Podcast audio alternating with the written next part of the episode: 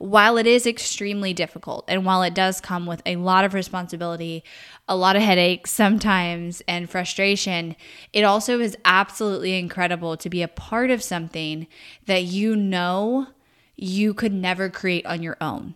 And for me, that is the biggest reward growing a team is bringing together people with different skill sets, different backgrounds.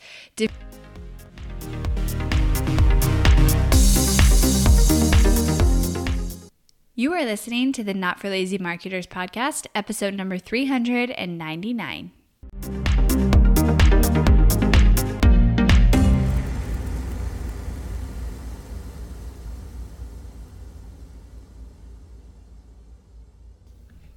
Hello, everybody.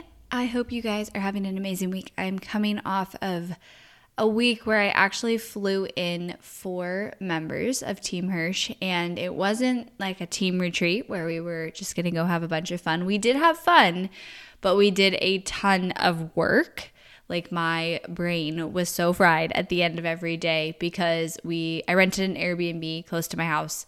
Beautiful Airbnb, so we had a lot of space and we just worked on SOPs, on process, on brainstorming, on training videos, just the things that I felt like it got to a point where it was like if we don't all step out of our day-to-day for a couple of days and, you know, meetings and just the day-to-day grind, we are never going to do this. Like, we're never going to update these things. We're never going to smooth these things over, build out a Asana checklist, all those things. And so I flew everybody out here and we had going into it, we had this whole list of things that we were going to do. It was like agenda, like each day we're going to do this. We had already done brainstorming beforehand. So it was amazing. And then each night, there was two nights, we went out to dinner. We did an escape room and it was just like full 12 hour days of peopling for me. So I, by the end of this week, was like, okay, I am going to do nothing now for a few days. I have been like, I feel like I put on a live event or something huge or went to a big live event. So it was incredible. And it's always so amazing to me when I get around my team and I hear like the collaboration and I sit back and listen. And so that's part of what today's episode is about and inspired from this. When I sit back and listen to team members, or sometimes it's not even team members, it's coaches or it's an expert on something, and you really force yourself out of the mentality of like you know what's best and you know exactly what to do and, and you're kind of operating in that automated mode so much amazing things can happen. And the best part about growing a team, like people ask me all the time, like, isn't it so hard to grow a team? And what do you like about it? What do you not like about it? While it is extremely difficult, and while it does come with a lot of responsibility, a lot of headaches sometimes, and frustration, it also is absolutely incredible to be a part of something that you know you could never create on your own. And for me, that is the biggest reward growing a team is bringing together people with different skill sets, different backgrounds, different, you know, strengths and weaknesses to mine and then creating something incredible and creating a company that's incredible, creating a culture that's incredible and creating results for our clients and our members. I mean, that's what we spent the entire week doing is asking ourselves and working on things that are just going to improve the efficiency and the quality of work that we create in our company. And so it goes so much beyond what I could ever do myself. So it was amazing. So today I am talking about a, a, mistake that most CEOs frequently make. And this is something I was reflecting on for myself after this week. So a lot of CEOs, a lot of my friends, a lot of you guys who listen to the podcast, like you're like me, where we are very fast. We operate and move very fast. We know what we're talking about. We're likely smart and intelligent, which is how we've built what we have. And we operate at a different level. And I'm not going to say a higher level, but a different level in speed than most. And I don't know if you guys have felt like this your whole life, but I have always felt like people just can't keep up with me. And it's actually been frustrating, like, not in a good way where it's like, I'm so awesome. Like, people can't keep up with me in a way that I'm like, why can't they? like, I don't understand, you know? And, and it's been frustrating. And that, you know, I, I've realized over time, this is the mistake that a lot of CEOs make is we get so wrapped up in that um, constant moving forward of like this is what we have to do we got to do this next and and pace and speed that we sometimes miss out on opportunities to hear a different perspective or to let somebody who actually could do something better than us take control. And I see this mistake happening a lot with people who start to not even just hire a team, but hire support in the form of they hire an agency or they hire a VA or they get a copywriter and they want to so badly let go of what they're trying to pass off uh, and get off their plate, but they don't and they end up I mean it's ultimately called micromanaging. They end up micromanaging that person and taking away from what the person or the company or the support or the coach or whoever it is is able to bring into the picture. And so I was reflecting on this this week because I, being with my team, I had to consciously a couple of times during discussions, like, somebody would say a suggestion or an idea and immediately i was like well that's not a good idea or i'm going to cut that off or like you know we should do this and here's the problem you guys as a CEO, even if you don't want it to be this way, when you speak, people will agree. And they'll be like, okay, yeah, that's right. We should go that way. So if you cut in without actually like taking a second and hearing different perspectives and ideas and just trying to be open, more open to it than you maybe would be. If you don't do that and you just cut in and take over, which we do so well, and so easily without even realizing it, people won't actually speak up. And one thing I've noticed is I have gone in the past and tried to say like it's okay to speak up like I want you to disagree with me and I want you to tell me but unless you you actively demonstrate that people won't because they don't even realize they're doing it. It's like this whole dynamic. When you have a leader in the room and most CEOs, like myself, growing up, I just naturally was always the leader. Like I can't not lead. I'm in a conversation, I'll take over the, the conversation. I don't mean to. I have to try not to on purpose. But and most of the time it's because I want to move faster than the room is moving, or I'm like, okay, this is the way we need to do it. Like, let's just go. And even as a kid, you know, I'd get in a group, there's no leader, I'd be the leader. And I think as CEOs, like what happens is people need a leader. Okay. So other people, they want a leader. They want to follow somebody and that's like how humans are designed. We need a leader, we want to follow a leader. When we're kids, it's our parents and and then we look for that leadership in different areas. And so if you're in a room where you're the leader, and oftentimes, unless you're in a room with a bunch of other CEOs, you're going to be the leader. And if you don't create the space intentionally where you purposely are like in your head, do not talk, like just don't talk for a second, or do not step in, or let them make that mistake, or let them like have a conversation and then step in. If you don't purposely and intentionally do this, you will never hear other perspectives. And it's because not because you didn't give them permission and you might have said verbally like what do you think? I want to hear what you think. Make sure you you know disagree with me. If you do disagree with me people won't unless you are quiet first. Because the second you jump in and you t- start to take over and you give your thoughts generally i'm not saying every time but generally people will agree with it. And they'll be like, eh, my idea was dumb. I'm not even going to say that. And so I have found myself oftentimes in situations with teams or even like other companies that I've hired.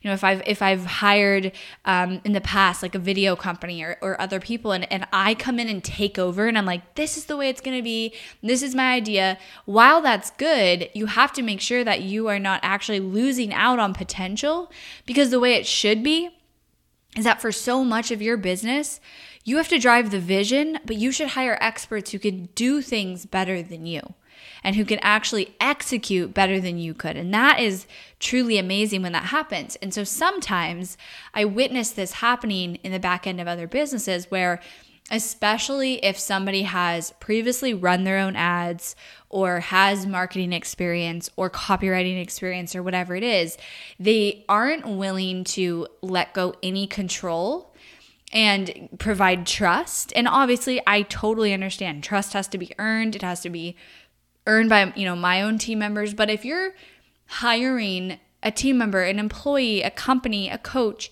and you don't trust them, the relationship is never going to work. You have to go into it with that trust until that trust is broken.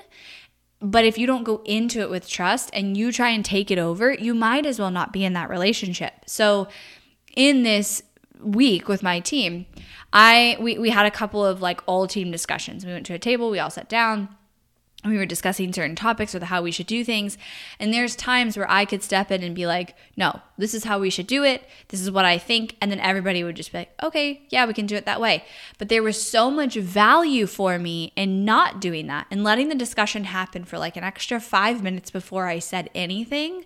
And then what happens is they all go, well, what do you think, Emily? Like they all look to me.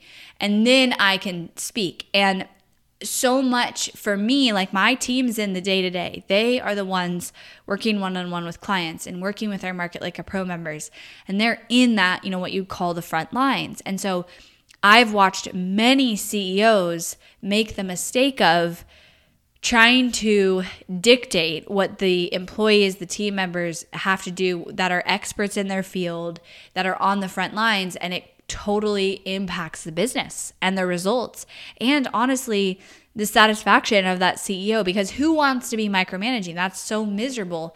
But yet, a lot of us do that without even realizing that we're doing it. And if your hiring process, if your process at bringing in support or your process at hiring a coach or whatever it is. This doesn't even have to be a team. This is anybody that you are trying to hire and get support from to get help in your life, in your business. It could be a coach, it could be, you know, a program you're buying.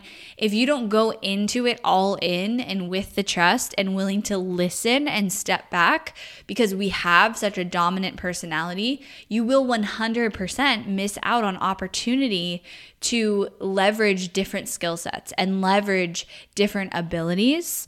And I, you know, just reflected on this week and I watched it play out where I wanted to jump in and like take over at least three or four times and made myself just pause and listen. And I didn't always agree. I don't always agree. You know, sometimes I'm like, no, this is how we're going to do it. And I do have the final say.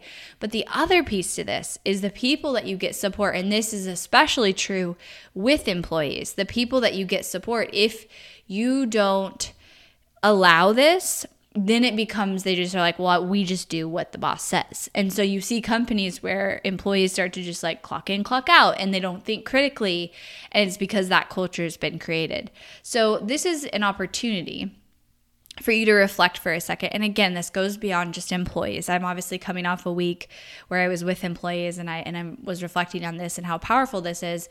But this is everywhere in your life. And I think people with our personality type, with our dominant nature, get into this place where we shoot ourselves in the foot and miss out on ideas and opportunities because we shut them down before they can even get out. So, this is an opportunity for you to think about where is a place in my life that I could get a little bit more quiet and a little bit more curious and just listen. And I don't have to do anything. I don't have to execute a new idea. I will tell you, sometimes there's a lot of bad ideas. But it's important that the bad ideas can get out there because there might be one gold mine in all of those ideas. It's just like when you go try a bunch of things in your business or marketing and like nine out of 10 don't work, but that one just absolutely crushes it.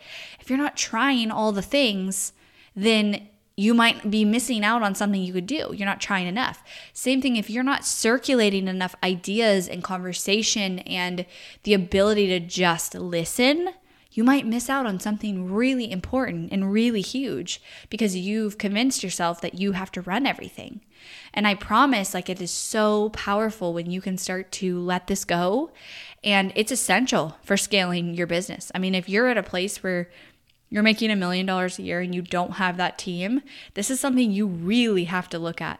Because I, I have watched many business owners hire an employee or hire a company to do something and then they take over and they almost like basically put in the same amount of effort as if they were just going to do it themselves and it's like why'd you even hire them? Like you may as well just do it yourself because you can't let it go.